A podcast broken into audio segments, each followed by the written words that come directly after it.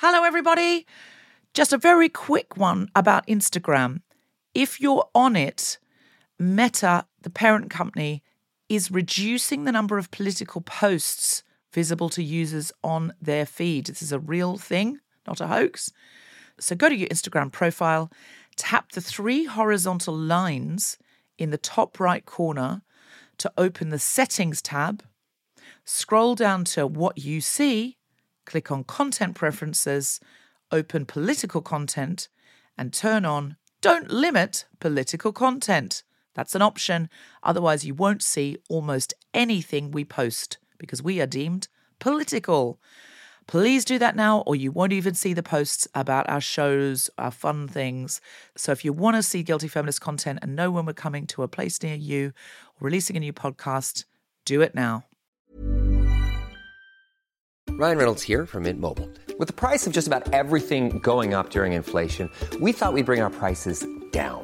So to help us, we brought in a reverse auctioneer, which is apparently a thing.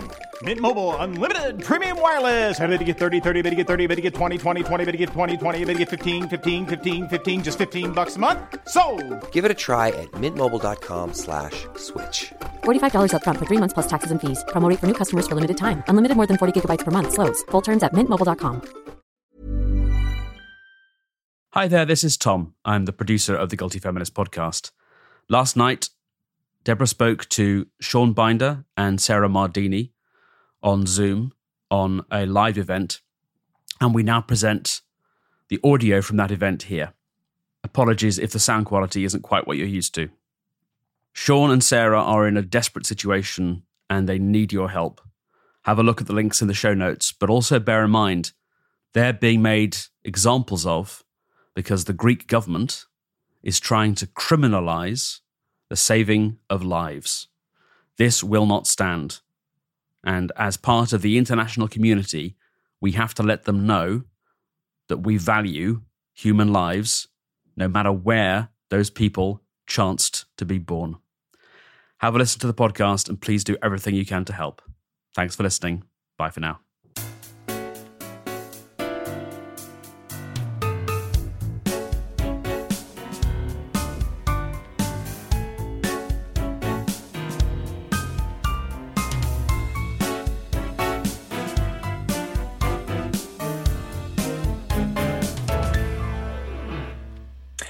Have it on good authority that there will be exactly two minutes. Okay. So, Sean, you and I could probably just have a general chat uh, before Sarah joins us, just to just to give the folks who've tuned in something entertaining to look at and listen to. Uh, Sure. Where are you, Sean? I'm in London right now. I am in London um, for another couple of days until I go to Greece. And I'll just, that's a foreshadowing of the conversation to come. But I'm in London for um, studying a, a conversion course into law because when you've been accused of one profession that's hated, like spying, you may as well go into another that is disliked, like lawyering. But did you not already have a law degree? Was that what you did in Ireland? I was just uh, generally unpleasant. Um, I um, I studied European defence and security policy, as it happens. Um, Oh, gosh. Well, you've really got the right degree now. yeah, because I yeah, exactly. That's how I know that the European Union is defending and securing its border against people who are trying to seek safety. So Um, you, so you were, um, you were before that. You say you were sort of a law student because you're looking at it's a lot more like a politics student. What was your degree? in? Yeah, I did. What was your it was uh, international relations, I suppose, um, and that was my background. Some- international. you did an international relations degree, and Mm. now you're doing a law conversion course. that's right. Um, if you are, if you are prosecuted, though, if you are, you will will you be able to practice law? no, not at all. Um, this is one of the issues that I now face is that I um, I would like to be called to the bar, and um, by all accounts, a an inn of court. So, in you're probably familiar with this in, in the UK, it's a fairly archaic system. You have to join an inn of court. These are basically um, associations, and if you're not part of them, you can't be called to the bar. Uh, and I fall at the first hurdle of uh, not being fit and proper for the bar because of the ostensible crimes that I've committed. But if So- if those if those those charges are dropped, or you go to court and you're found innocent, you will be able to practice law. Yes, exactly. Um, and if I have been convicted, I'll have to wait X years until I have become rehabilitated, as it were, um, which is rather unfortunate. If you say that again, if you're if So you're- I am convicted, there's still a chance that I can practice, say, in ten years' time, once I have once I have rehabilitated, or there's been a, a long enough time between the conviction and um, my hope to be a barrister. But we'll see how that pans out. Uh, for now, I'm hoping that it won't be a problem. Yes, given you really have nothing to be rehabilitated from, given that you are hu- a humanitarian doing a perfectly, uh, uh, uh, uh, not just a valid thing, a great thing. I know you're very keen, Sean, to always say it's just the normal thing that anybody should do, and saving a life is not where you can, or helping lives be saved is not certainly not something that you want to be lionized for or made into a hero for. But it- it does seem to be a very pernicious world where helping to save a life or look after somebody vulnerable can be criminalized in any way. So, and that is the law that Priti Patel is bringing in here in her borders law as well. We're That's right. I mean, it's it's such an extraordinary time. Um, our when when you can be when you can be when you can go to jail for saving one sort of person to stop one sort of person drowning, but you can also go to jail for watching somebody else drown. If you Mm. watch, if you watch a, a British or a French person drown and you don't try and help them, you'll go to jail for that. But if you try and help a Syrian or an Iraqi or a Sudanese person out of the water, you can go to jail for saving this. Then we've got two classes of people. And Mm. that is, I've- yeah, we're really leaning into 1930s Germany here.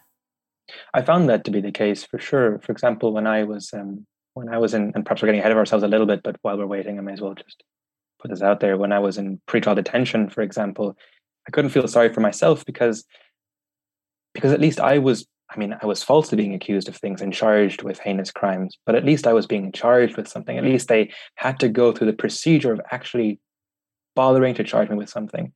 I met I met a, a guy in in jail who had been there for three months and by all accounts is still in there. And he had done absolutely nothing. They, they hadn't accused him of anything.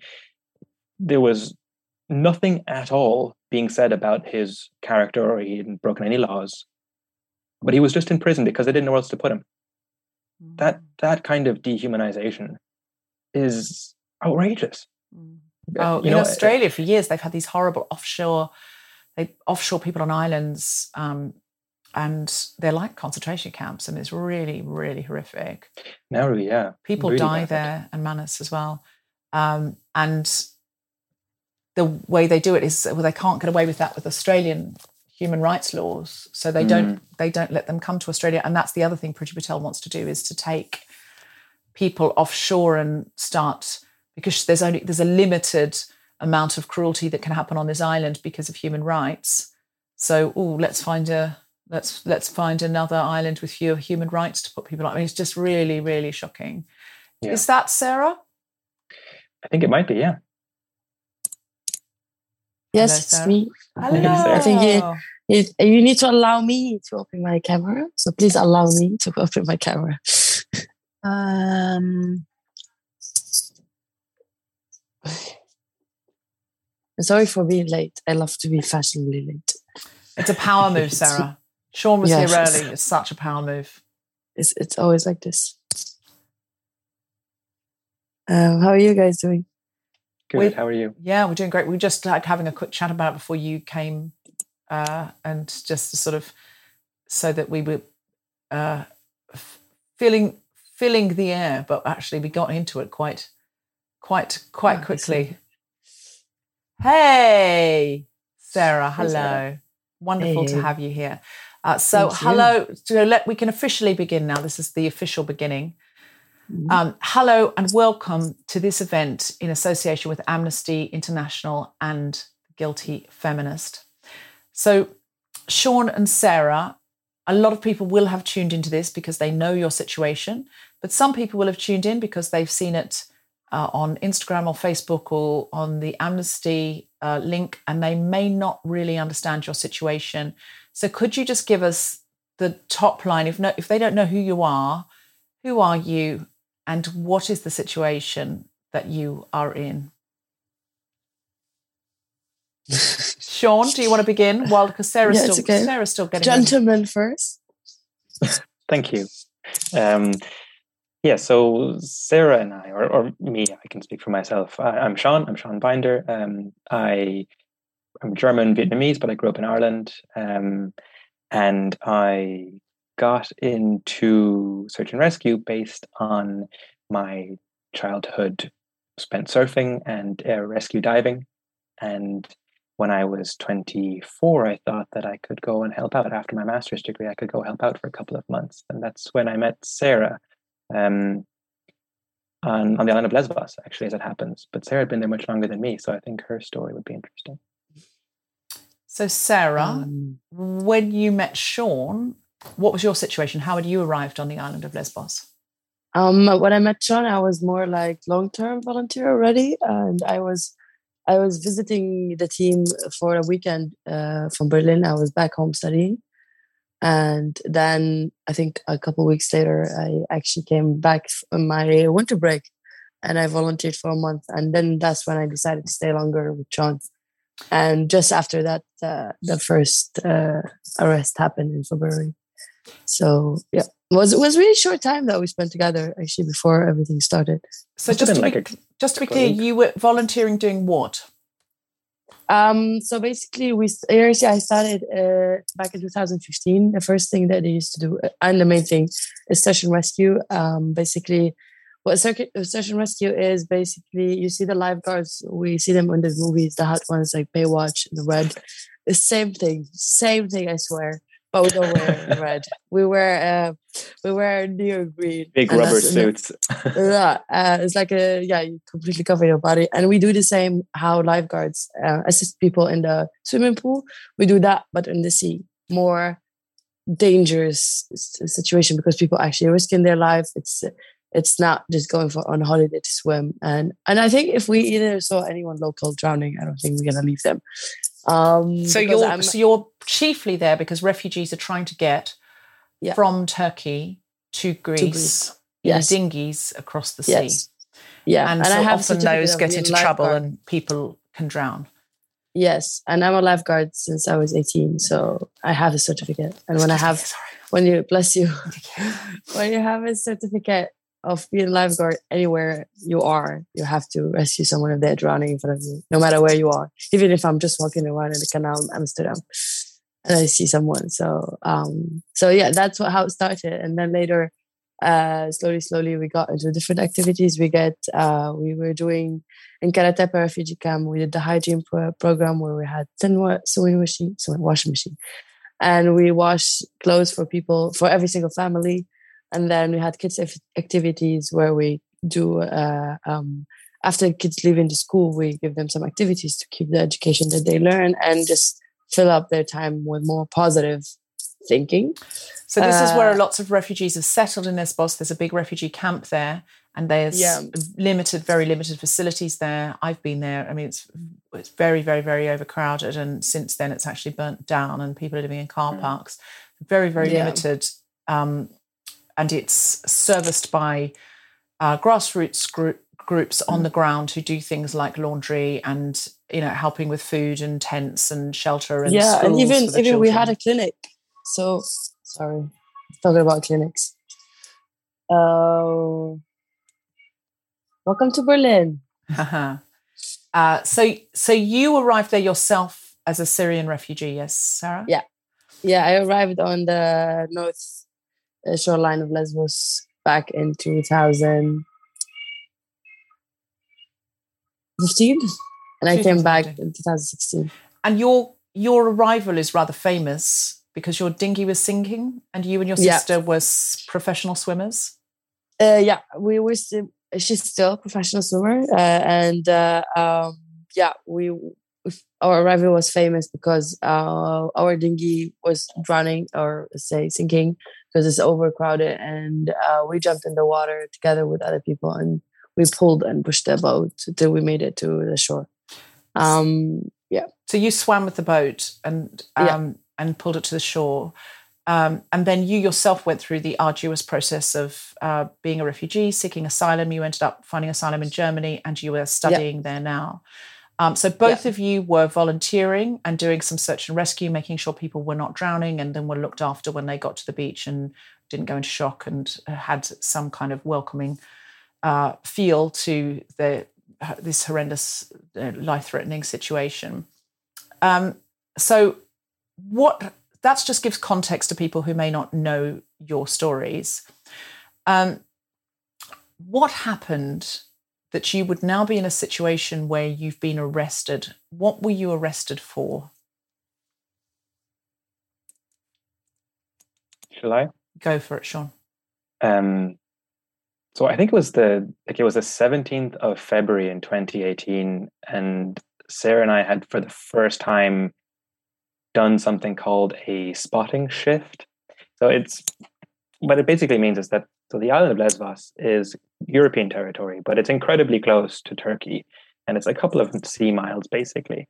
And there's a final point on the southern arm of Lesbos Island where a lot of arrivals, a lot of people, a lot of asylum seekers at night will try to take that journey and make it to Europe because, of course, then they can uh, apply for international protection, become refugees. And it's really important to have people doing a spotting shift at that very last tip because you can see anybody who's coming in. And if you if you manage to see them before they arrive at the cliffs, then you can avert a lot of danger. And so Sarah and I were there one night around 2 a.m., I think, wasn't it, Sarah? And we were looking out and suddenly the police arrive, which is pretty normal. So we have our Jeep there every single night. We've had it there for two years.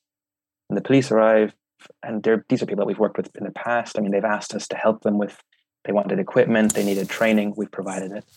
Then they asked for our passports, which is pretty normal, I suppose. And then they walked around our Jeep, wasn't it? And then they, they started like saying, This is suspicious, this is suspicious. They didn't really indicate what they're referring to or why they thought it was suspicious.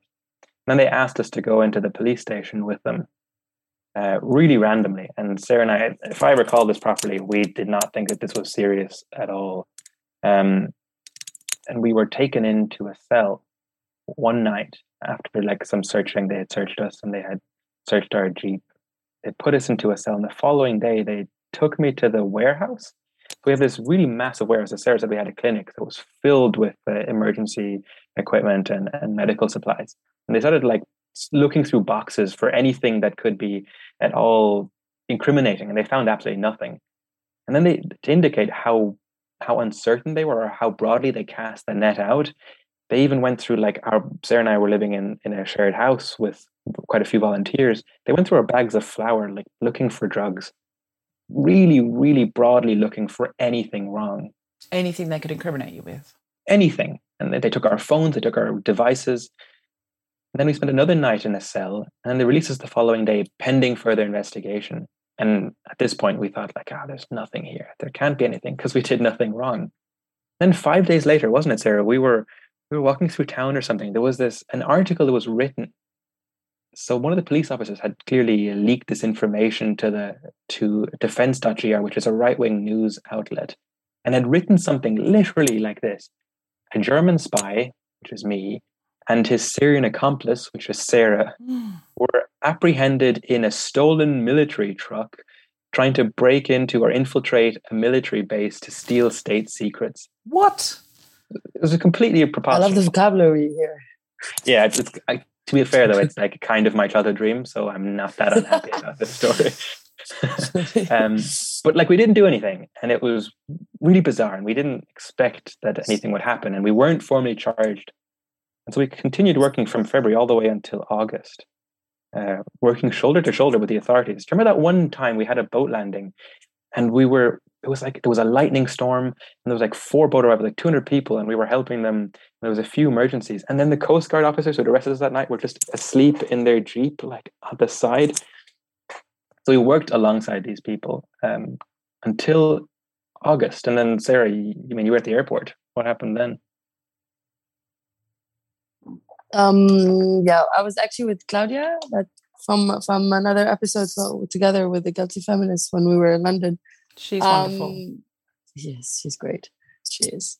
um, we were, yeah, I was, uh, and we had another friend of mine was there, Alex Tazikan, and um, yeah, I was just going home. I was just going back to Berlin, and when I got five police officers coming surrounding me in uh, Lesbos uh, airport, and who although Lesbos airport is one gate station, so didn't need I didn't need five men to surround me in a station. I was very peaceful.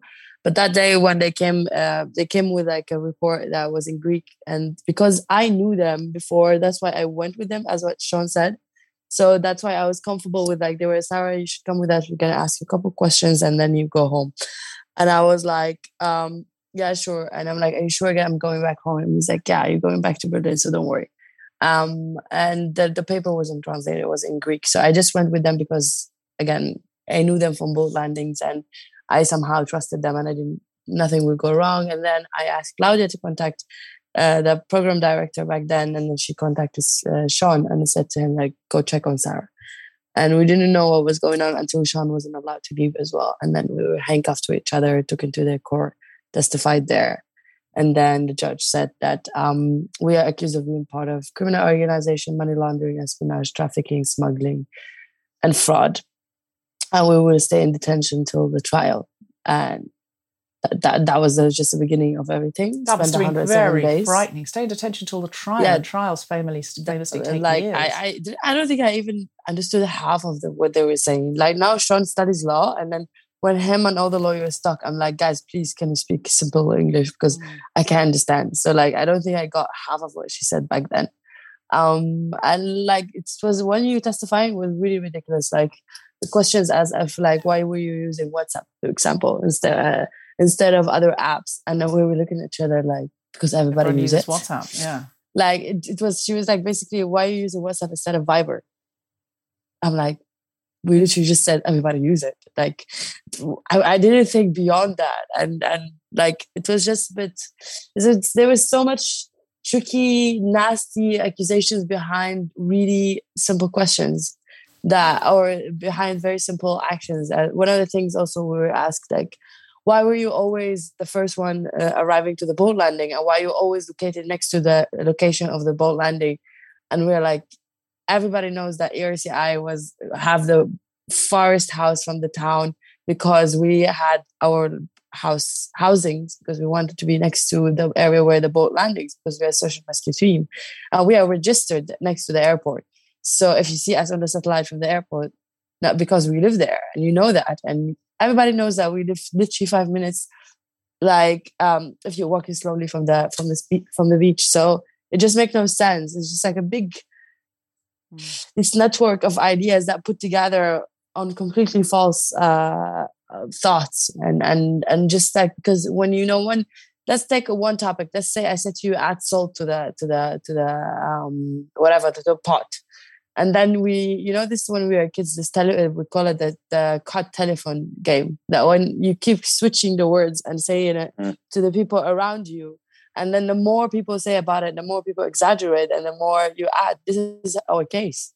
It's just based on completely nothing of of. There's no proof, and I think that is where, for me, is like. And they, like, the officers who've worked beside you over the years must know you're humanitarians, you're young people doing search and rescue, you're doing it, Sean, because you're humanitarian and you was in in that kind of life saving thing in Ireland. You're doing it because Sarah, you, you have yourself has experienced it. They obviously know you're yeah, but also Sean's uh, father also experienced it himself.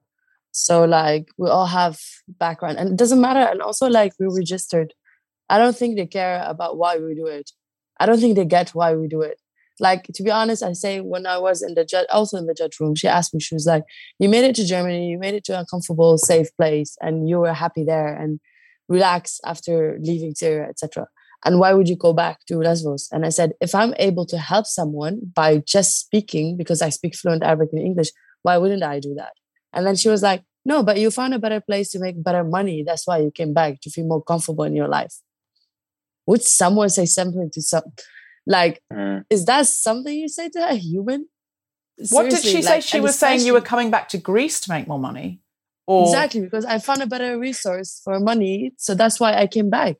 And What a I Famously, stayed cynical where you go to thing make to I money. got my say. comfortable life. But that's absolutely not true. It's very unlikely you're going to make more money in Greece than in And- Germany. Exactly. And I'm doing, like, um, give me the proof.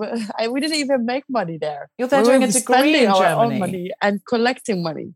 Yeah, that's absurd. So like, yeah, so it's ridiculous. so your trial has come up. In how many days is your trial?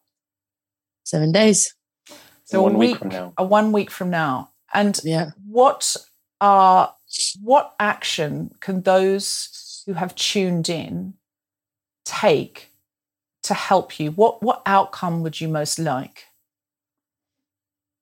And what can we do to help? I think as as Sarah's already said, like if all the accusations that we face, and this is certainly true, are are baseless. There's no evidence of any wrongdoing, and we've never done anything wrong.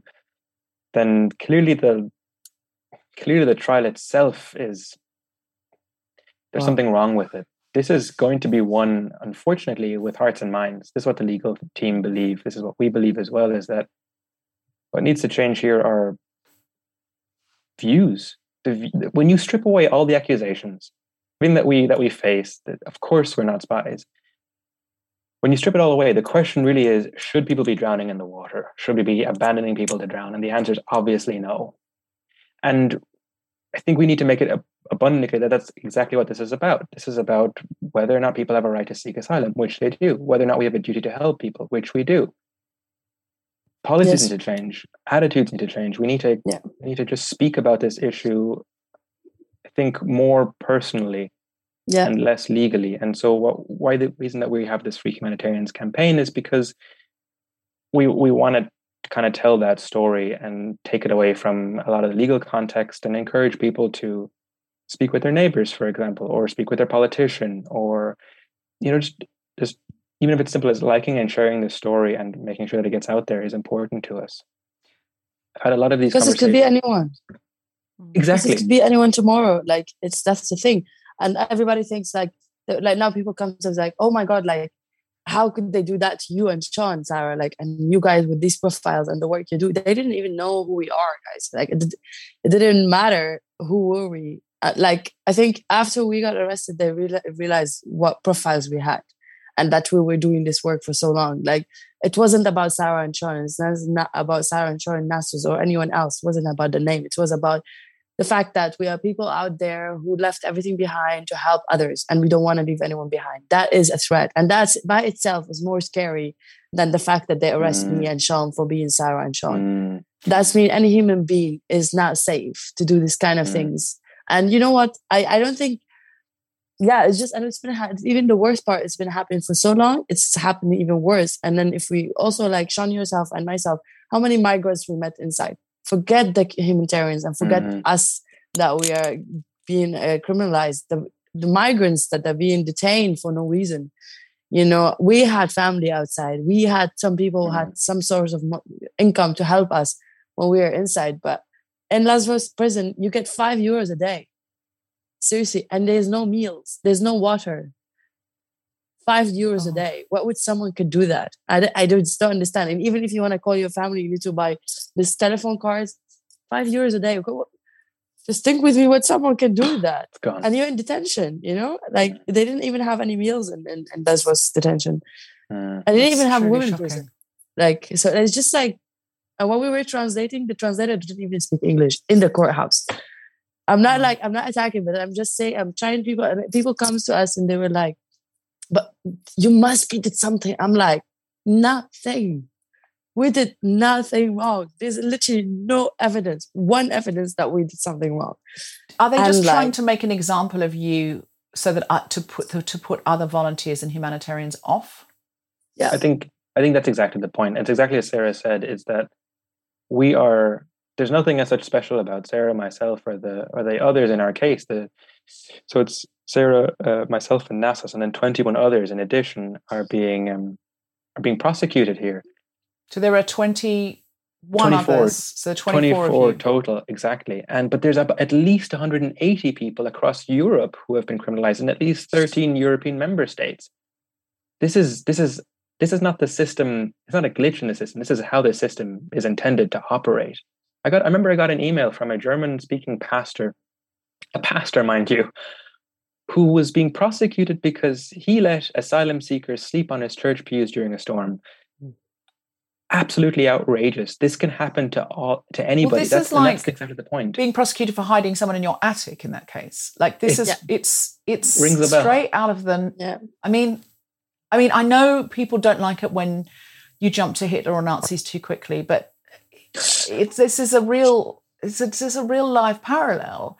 If if the pastor of a church cannot open the church doors in a storm to let people lie on the pews to to be dry from the rain without being criminalized, what are we saying? If somebody can't, you know, as I said before, but I'll say it again because that might part not might not be in the podcast, but um, if there are two classes of people, one, oh, if you don't save a Greek, a drowning person who's Greek, you'll go to jail because you've watched a Greek person die. If you do fish a Syrian person out of the water, you'll go to jail because you hmm. did save them. And now we have two classes of human being. Hmm. Yeah, exactly. No, uh, no. If, if we stay just on two, it's. Uh, I hope it's just one two.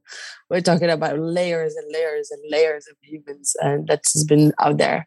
I mean, now also there's another case. I'm sorry, I'm just bringing up so many different cases. I'm not trying to bring people down, but this is the reality that we're living in, and we have to all hear about it. Because, like, now people come to me sometimes and say, because of my attitude change for so, like, we didn't talk about the personal and mental uh, abuse that we have been going through the last three years because of this story and how much we were living in under pressure you know? Like it's even our relationship me and sean we're like we are the closest people but just imagine i messaged him and i said i cannot message you so much anymore because every time i talk to you i remember this case.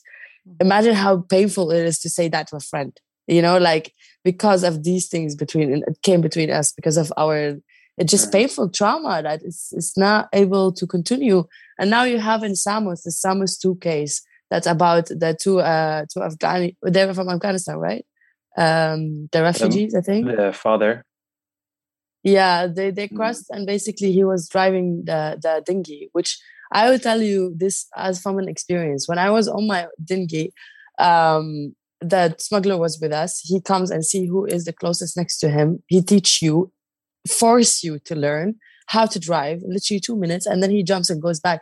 And you're forced to do it, or you're gonna have a gun in your head. If you don't do it, you're dead. So, and this person drove the boat. He arrived, and then he'd been seen by the authorities. While the journey, his the his son lost his life and died, mm. and now he's being prosecuted and accused of being the reason of his son death. Oh my god! What is this? Like, It's Yeah, really sure. devastating that these Yeah. laws are being Yeah. bills are being passed into laws, and then laws are being enacted to criminalize desperate Yes. refugees and who are seeking safety and they're running from terrifying things, and also the humanitarians who will who will have the audacity to help people who are in imminent danger. Hey, I'm Ryan Reynolds. At Mint Mobile, we like to do the opposite of what Big Wireless does. They charge you a lot, we charge you a little. So naturally, when they announced they'd be raising their prices due to inflation, we decided to deflate our prices due to not hating you. That's right. We're cutting the price of Mint Unlimited from $30 a month to just $15 a month. Give it a try at mintmobile.com slash switch. $45 upfront for three months plus taxes and fees. Promo rate for new customers for limited time. Unlimited more than 40 gigabytes per month. Slows. Full terms at mintmobile.com.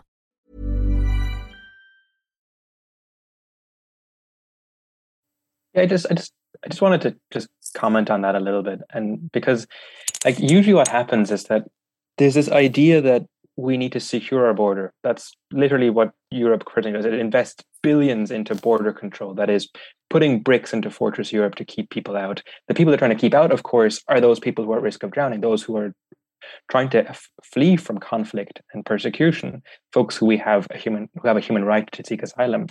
And yet we secure our border because we view this entire the European Union views this entire crisis, and I would I think increasingly also here in the UK, as an issue of smuggling, that they view this as a legal activity that should be stopped. And that's why we see humanitarians getting um, prosecuted because they view humanitarianism and smuggling as being part of the same story. Now, there's no evidence at all to suggest that they are part of the same story or that they are causally linked, that uh, humanitarian work or search and rescue facilitates smuggling. There's just no evidence of it. But the question then is why? What is facilitating uh, smuggling? And it's so ironic and so dangerous and horrible that it is the securitization of the border itself mm. that creates the smuggling. So if if European policies try to stop smuggling, what they're actually doing is creating the need for smuggling. Because as we know, we secure our border, and we've been doing that more and more since God knows when, but in particularly since 2015. So we secure our border against those vulnerable. And then to be an asylum seeker, you have to be in European territory. Mm. We are all lucky enough here on this call right now to have the correct passport or the correct visa or the correct kind of documentation. To be an asylum seeker in, in Europe and to get international protection, you have to be in Greece, in Europe territory proper. What does that mean? That means that when we secure our border and you have to come to the you have to come to Europe to be protected, you force people to take smuggled journeys. There's no there's literally no other way mm-hmm. of becoming uh, protected in the European Union unless you take that smuggled journey. Mm-hmm. Yeah, I asked a friend of mine, why can't you just get your own dinghy? And he said, because the smugglers control that pat. You come down with your own dinghy and don't pay them, they will just shoot you. You're dead. You know, like I, I'm like, what? You know, so they know this. This business goes on. There's no other option for people. You're putting people in a situation where there is no other option. They cannot claim asylum until they're here. They cannot get here without paying smugglers and without putting being in very, very, very dangerous situation. And then when they get here, they can then be done for trafficking themselves um, or their children, or, you know, and then the people who are on the beach going, we just don't want to see any more loss of life and we don't want people to arrive in a, such a traumatized state without you know a blanket and a bottle of water at the other end those people mm. then themselves are being criminalized mm. so what chance do you think what do you have any idea whether or not how how likely it is you'll go to trial or they'll drop the charges because there isn't enough evidence? Look, we are definitely going to trial. I mean, so as Sarah already said, like the indictment, for example, is so poorly written. The indictment against us, so the writ of summons, the, the document that calls us to court, the defendants are numbered. They're not named and you don't know which number you are. So you don't actually know what you're being accused of because everyone faces slightly different misdemeanors. There's literal pages missing from the indictment. It is such a terribly poorly written document. And yet, when we applied for it to be dismissed, it was rejected. And so we have to go. What that means is that very likely, when we get to trial, it won't be actionable. So it'll be postponed and it'll be adjourned for months and months and months. God. Well, that's going to be psychologically traumatic for you if it's just adjourned. So what Look, do you it, what would you want what's the ideal outcome that in 7 days that the judge just says this is trumped up throw it out? Yeah, exactly. And that's exactly what it is. I mean, we can show on every count that there's no evidence of any wrongdoing. And I think people sometimes people assume that well adjourning it is fine because then at least nothing bad has happened. But you know, Sarah's already indicated that it has been very difficult for us as individuals um, financially, of course, psychologically, professionally, whatever it might be, it's been incredibly tough. But even worse than that is that it has acted as a chill factor for other search and rescue organizations. There are now there are now no active search and rescue organizations on the island of Lesbos. And there are fewer people who are willing to help because they're afraid that they will get embroiled in these incredibly costly, incredibly traumatic experiences. And of and, course, they should and never risk be. going to jail. Exactly, exactly and risk criminalizing themselves the rest of their life. So, you know, you want to practice law, you can't. You want to be a teacher, you can't. You want to be a nurse, you can't. You want to be a doctor, you can't. You know, you can't. There's lots of jobs you can't do if you've got a criminal record. So, what, and and just also, it's just frightening, just very frightening that you could be there doing something that's um, a humanitarian thing, and suddenly the police are going to come along and arrest you and handcuff you to somebody. So, what, so how can we put pressure on is it the right thing to do to put pressure on this judge? and if so, how can we? Yeah, I mean, of course, the Greek judicial system remains an impartial system, and all of those things. Um, but what we what we really hope to do in this last week before trial, I think, right there, is to kind of have people post about this. It's it's. I was saying this earlier um, as well that it, it's so terrifying that Twitter and Zoom are like some of our best tools for human rights at the moment. Apparently, Prime Minister Mitsotakis, the Prime Minister of Greece, takes his Twitter incredibly seriously.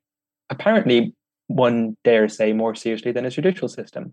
And so, if we can poke him and and talk about and pressure and say that you know it's actually completely wrong that one would criminalize the principle of trying to help, or indeed criminalize people for trying to seek asylum, if we can state that to him publicly on Twitter, that might actually make a difference. Okay, so we all have to tweet the Prime Minister of Greece. And can you example, yeah. can you give us the can you give us the app so we can put it into the show notes, um, and maybe even we can put it up on the screen now. Um, yeah, so if if we actually it would be great if you could, for example, why don't we the- do it now? Um, why don't we all? Uh, why don't we all do it at the same time? So we can all tweet. And what would you like us to tweet? Well, our, our campaign slogan has been to to drop the charges.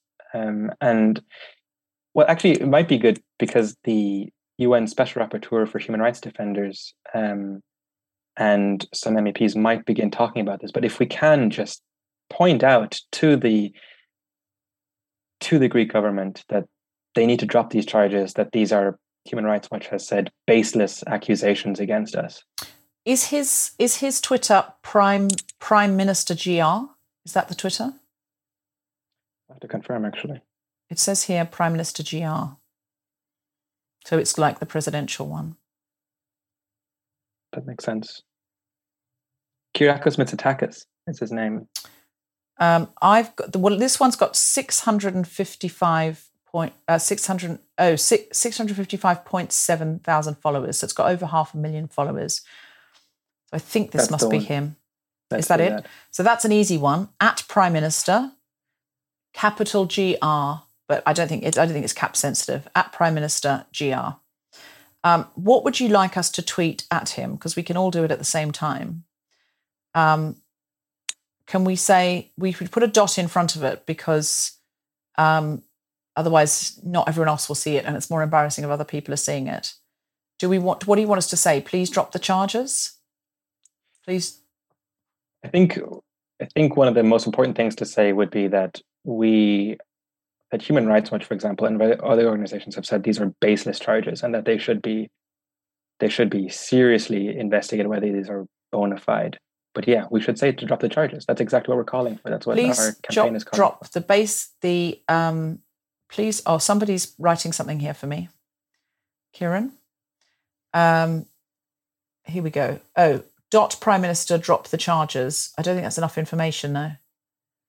Um okay so we plot, drop the charges. Your uh drop the charges against the humanitarians who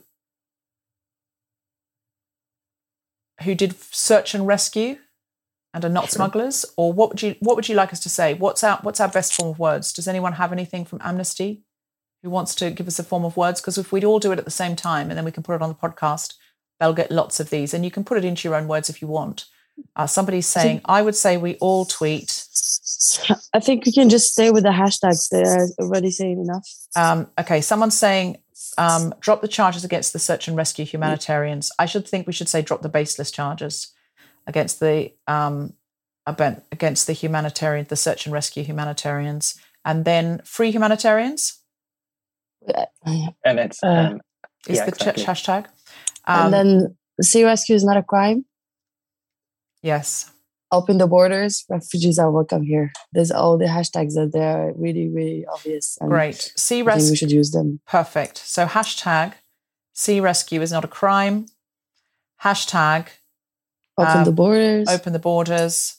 Hashtag and hashtag refugees welcome. refugees welcome. Hash- Hashtag free humanitarians. So if I think we're everybody gonna make him very upset if everybody today. could um, could tweet something like that, everybody who's watching tonight, everybody who's listening on the podcast, and the Twitter is really easy. It's at Prime Minister, P R I M E, Minister, GR.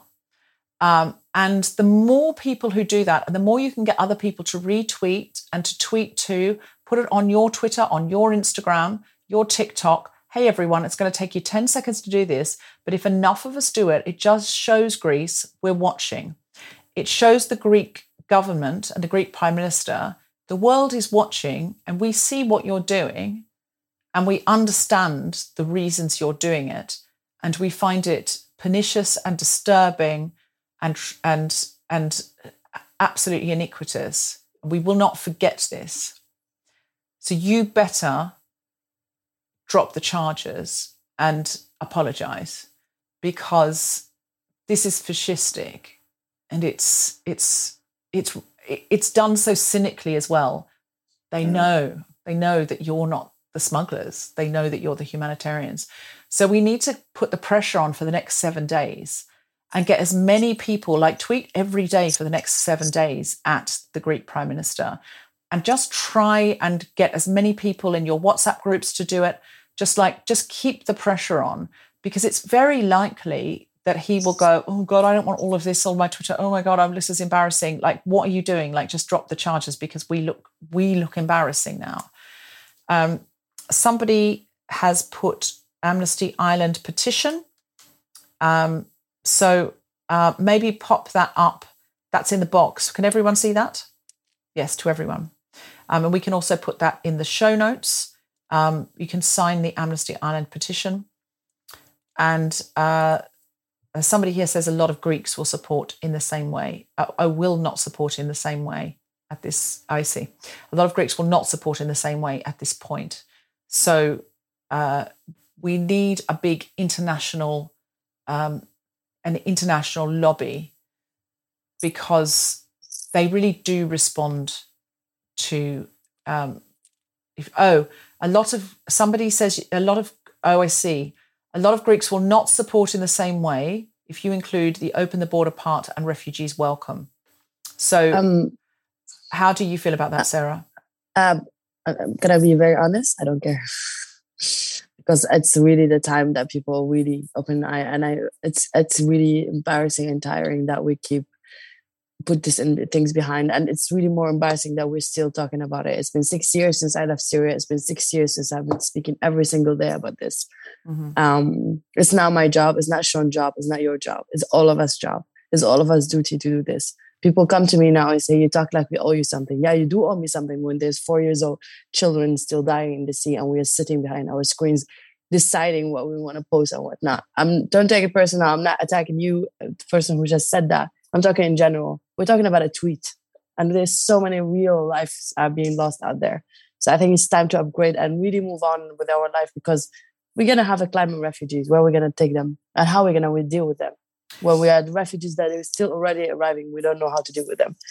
So and people and look at me and look at my the, the work i do and look at stuff i do. Every single refugee is the same. We are coming here to study to continue our educations to get our jobs and to just be humans, to have the right to exist. Mm-hmm. We're not planning on taking anyone's job. We're not planning on taking anyone's space. Refugees are not coming to live in your uh, living room. They're coming to have just a safe place. All I left Syria for is just to be able not to have a noise and I could be able to just not hear anything. Imagine. And even when I first arrived here, I got so traumatized because I was so uncomfortable with silence around me. So it's just this conversation needs to stop because for God's sake, like seriously, just put put your in your head, just take as we said, take five minutes after this call and think about yourself being in the situation. Or imagine you have your sister who my sisters, I came with 17, the other one was seven when they came. I still till today, I cannot sit down and think about what my parents and my younger sister and my other sister have been through and just think about it how painful it is to think about having your family in this situation. Just imagine. And then after all of that we come and we have to deal with this. You know like the sad part i didn't really have to deal with any trauma or healing or, or I, I was fucked in my brain because of the crossing of the war. This situation really destroyed everything. Mm. and it's sad because i left where i come from because we are do not have democracy. We have unjust, and we're just not able to do like whatever you do. There's no justice. And then I come here. I left all of this. I left my homeland and I left my family back home. I have family back home. I didn't see my grandmother for six years. I cannot see her because I'm bad, because I'm an activist here or whatever. It doesn't matter. and we all through went through that in COVID, and we saw how we saw how bad it is to not be able to go to see your family, and we saw how bad it is to not be able to see a doctor when we want, and we saw how bad it is to fight over toilet papers in a bathroom uh, in the in the um, supermarket. So, and imagine we live in our whole lives like this. So it's just like. Mm-hmm. I, I, can't keep this, having this conversation anymore. I'm I'm seriously tired of keep Yeah. saying that. You know, I don't care what people think anymore. It's this earth is not our own. It's Mm-hmm. how much you pay for your house. It's not your own. We all live here equally together, Mhm. and we all need to start seeing that and act like that because enough is enough. Seriously, people really like look at Afghanistan for God's sake, and what's happening there. How did you feel when you saw that in the news? I felt I was I didn't even believe I would be able to live one day to see something like this.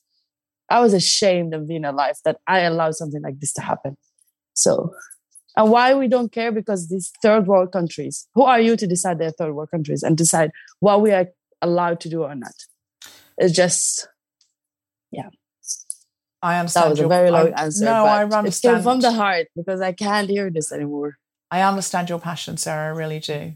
Um, Yeah. S- Georgia says, just a note, even if it might seem pedantic, the Prime Minister can't decide to drop the charges even if he wanted to.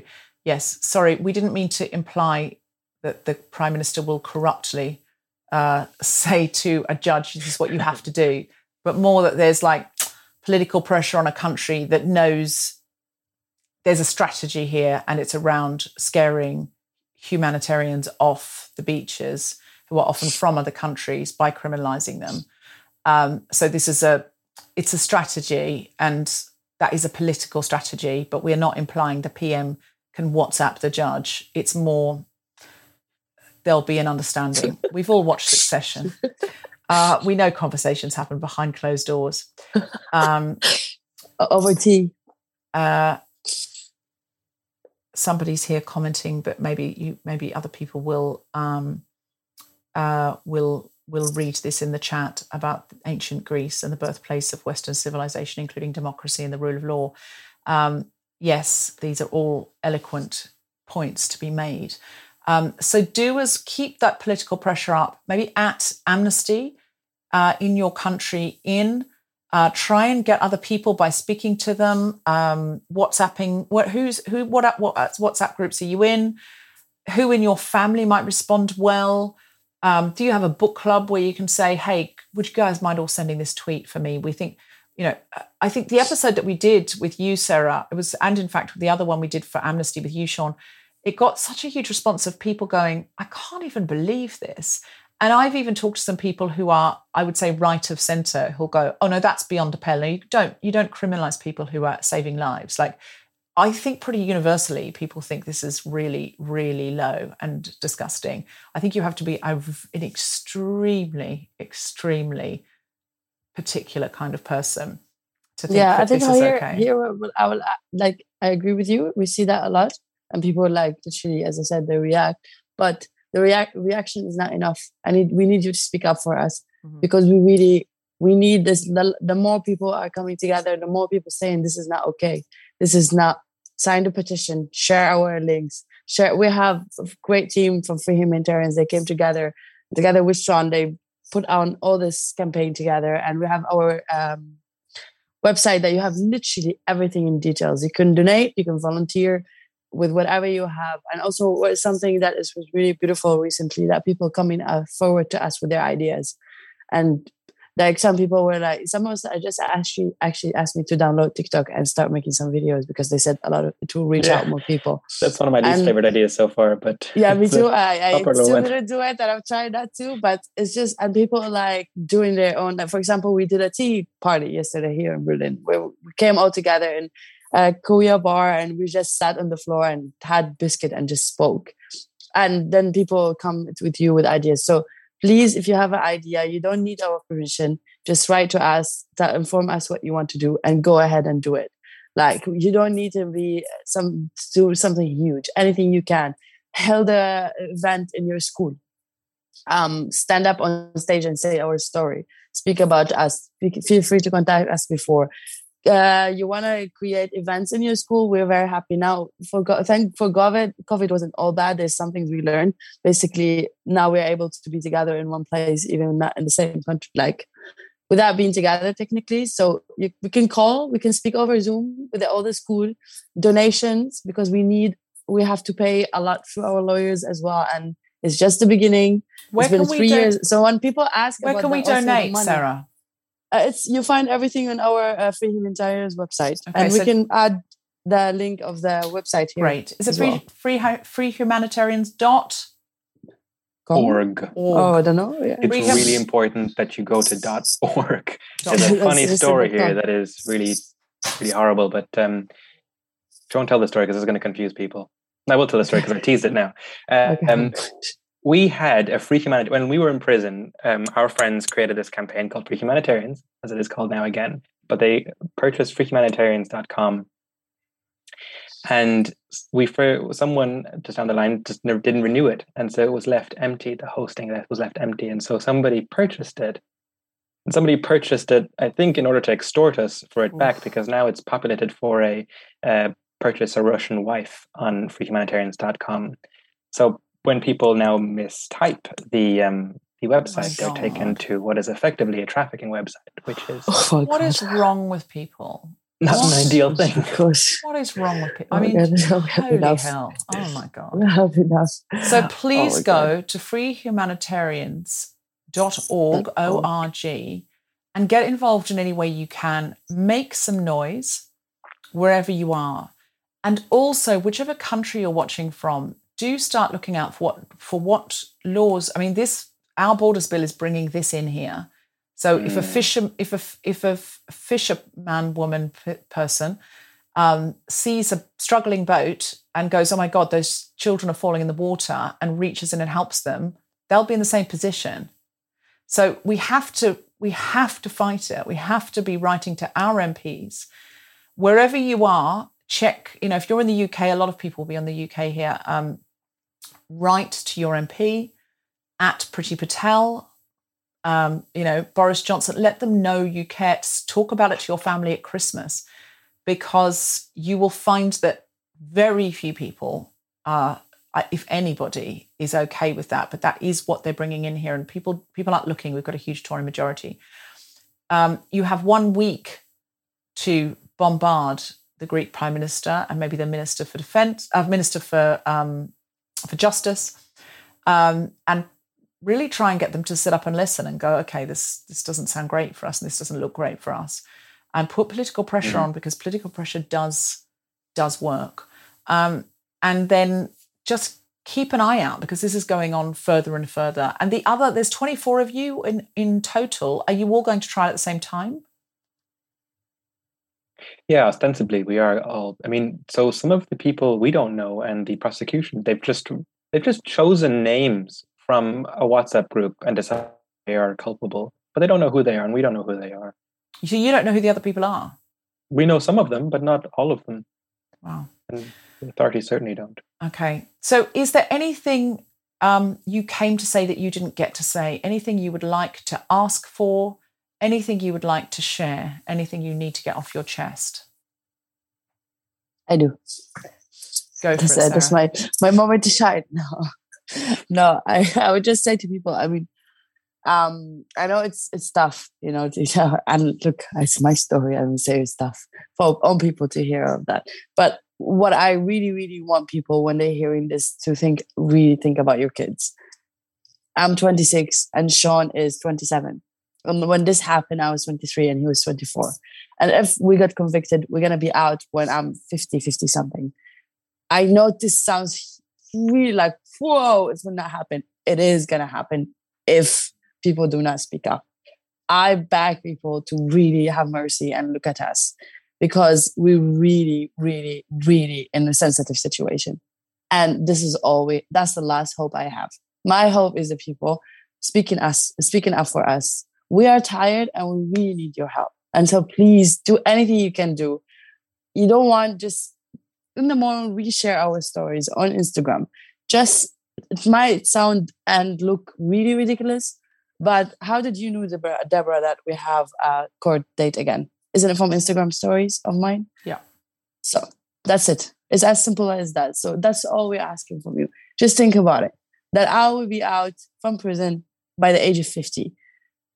Now I should be thinking about what I want to do next. And to make myself more, to bring me, because we're not superheroes either. I want to go to fashion school. I want to be a model. So I, I have dreams like all of you. And so just see it as that. And Sean is studying law and he's come becoming a lawyer. So we're not superheroes who want to stay on the islands. And what is this? Oh my god, he's a nerd. You're like one of the smartest students I ever saw, Sean. Stop, for God's sake. So basically, just think about us as as humane as you can, and please don't leave us in this period because we really need you. Sean, Yeah, I mean, definitely, I, I feel the exact same way, minus some last bits that Sarah said. Um, and um, but I would also echo what you said, Deborah, which was that this is this is wider. This is happening everywhere, and that it can affect all of us. Like I- know that search and rescue doesn't seem like it's it's hard to feel like your one is close to it's close to you, or that you necessarily feel close to it as an as a as an occurrence. But it's not just about search and rescue. Greece criminalizes search and rescue now, and we see that happening in Italy as well, for example. But whether if you're like a feminist organization in Poland right now, you're also facing pressure. If you're if you're anything, any kind of civil society organization in in Hungary, you're facing this kind of pressure. This is like a general backslide on on the principles of human rights and of the respect for laws. And we need to push against that because it is, as Sarah said, it's about us potentially going to prison for 25 years, but it's also about the risk that we all face about going to prison if we don't stand up against this backslide on the rules of law. Mm. we must we must keep the pressure up and we must not be allow ourselves to be fatigued by it. We must be resistant and we must be resilient. Um, and we must come together with joy and heart in order to fight it. Um, i'm really scared for you guys and i'm really hopeful for you guys. Um, but is there any way we can like watch what happens? Is this is presumably this is all in a courtroom where nothing's streamed or televised or anything like that That's right. will anybody be doing social media to tell us what it is that's going on in there Yeah, I, th- I think we'll try to update people um, regularly. What do you think, Sarah? Can we do something like a live or keep people in? Yeah. I think we, we were planning on doing some Instagram takeover from influencers' Instagrams when we were there. And ourselves from Free Humanitarians and my own, my talking about myself, I will be posting all the time whenever we can. Um, and when we are inside, I think uh, for sure people who's on Lesbos already and all our legal team will report to Free Humanitarians team and they will post. I think that's the only way we can keep this going. somebody's Um, somebody's asking uh, if they can do an article about you and they're leaving their details there um, somebody else is leaving the donate and donate and share page um, so that's the other thing is uh, if you are a journalist or somebody with a platform if you can write about it and if you are um, if you have you know even a couple of pounds or euros to put in um, please do. If you can afford more you know get anything between one euro and a hundred thousand euros will be gratefully received.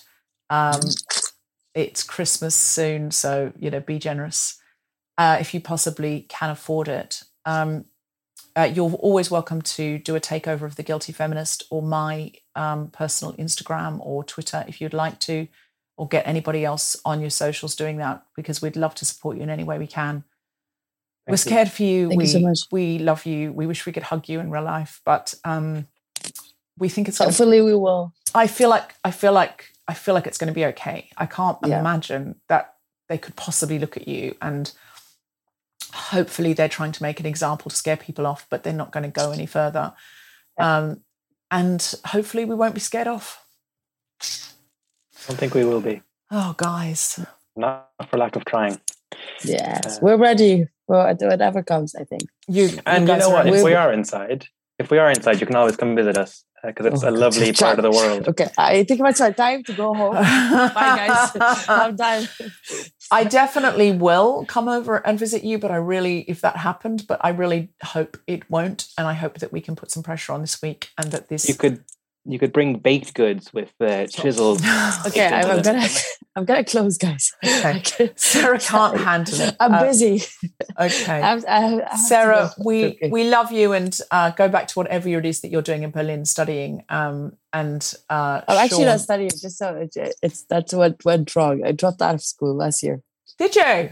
Yes, What are you I'm doing? now? someone who cannot commit to something, which is education. I'm not saying I no one cannot do that, but I'm just more into my own world, which is more experience. So, but now I'm I'm um, planning to send my portfolio to modeling agencies. I wasn't joking about that, and I want to get into the fashion school, like fashion design, but not from school wise. More experience. That was a dream of mine since years. So. Well- so hopefully after this is over, I would do that. Yeah, I suppose it's quite difficult to keep your mind on university while you're going through all of this trauma as well. Yeah. So I really hope that um, these ridiculous charges are dropped and that you can live out all of your dreams and fantasies in fashion, uh, which is something that you should be able to do like any other young woman with dreams and aspirations. Um, thank you both. Thank you to Amnesty uh, for co hosting this. Um, and we'll keep everybody posted. Um, to everybody out there on the Guilty Feminist feed, please do your best to support Sarah, Sean, and the others who are going through all of this. And we can put all the details on the show notes into, as to how you can do that. Thanks, you so much. gang. Thank you Love for having us. you. See ya. Bye. Bye.